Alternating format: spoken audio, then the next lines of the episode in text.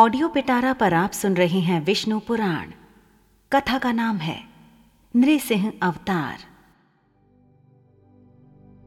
नृसिंह अवतार हिंदू धर्म ग्रंथों के अनुसार भगवान विष्णु के दस अवतारों में से चतुर्थ अवतार है, जो वैशाख में शुक्ल पक्ष की चतुर्दशी को अवतरित हुए। पृथ्वी के उद्धार के समय भगवान ने वराह अवतार धारण करके हिरण्यक्ष का वध किया। उसका बड़ा भाई हिरण्यकशिपु बड़ा रुष्ट हुआ। उसने अजेय होने का संकल्प किया। सहस्त्रों वर्ष बिना जल के वह सर्वथा स्थिर तप करता रहा। ब्रह्मा जी संतुष्ट हुए। दैत्य को वरदान मिला। उसने स्वर्ग पर अधिकार कर लिया। लोकपालों को मार भगा दिया। स्वत संपूर्ण लोगों का अधिपति हो गया। देवता निरुपाय थे। असुर को किसी प्रकार वे पराजित नहीं कर सकते थे। हिरण्यकशिपु के चार पुत्र थे। एक दिन सहज ही अपने चारों पुत्रों में सबसे छोटे प्रहलाद से पूछा, बेटा तुझे क्या अच्छा लगता है?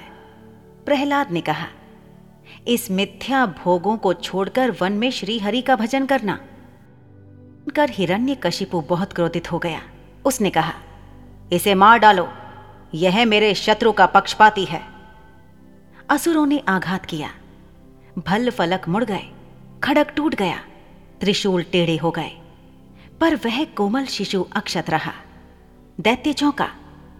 प्रहलाद को विष दिया गया, पर वह जैसे अमृत हो। सर्प छोड़े गए उनके पास और वे फन उठाकर झूमने लगे। मत्त गजराज ने उठाकर उन्हें मस्तक पर रख लिया। पर्वत से नीचे फेंकने पर वे ऐसे उठ खड़े हुए जैसे शैया से उठे हों। समुद्र में पाषाण बांधकर डुबाने पर दो क्षण पश्चात ऊपर आ गए। घोर चिता में उनको लपेटें शीतल प्रतीत हुईं। गुरुपुत्रों ने मंत्र बल से कृत्या राक्षसी उन्हें मारने के लिए उत्पन्न की, तो वह गुरुपुत्रों को ही प्राणहीन कर गई। प्रहलाद ने प्रभु की प्रार्थना करके उन्हें जीवित किया।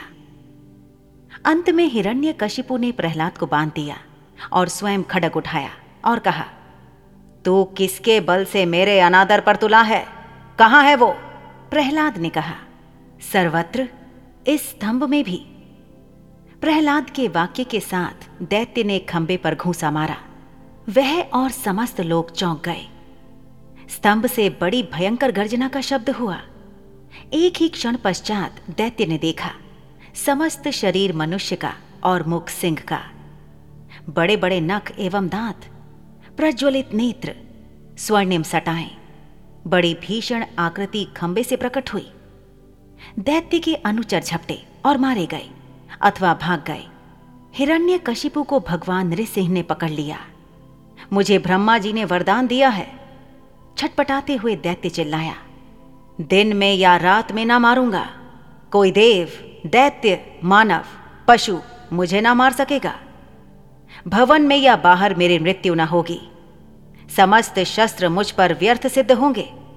भूमि, जल, गगन, सर्वत्र मैं अवध्य हूं।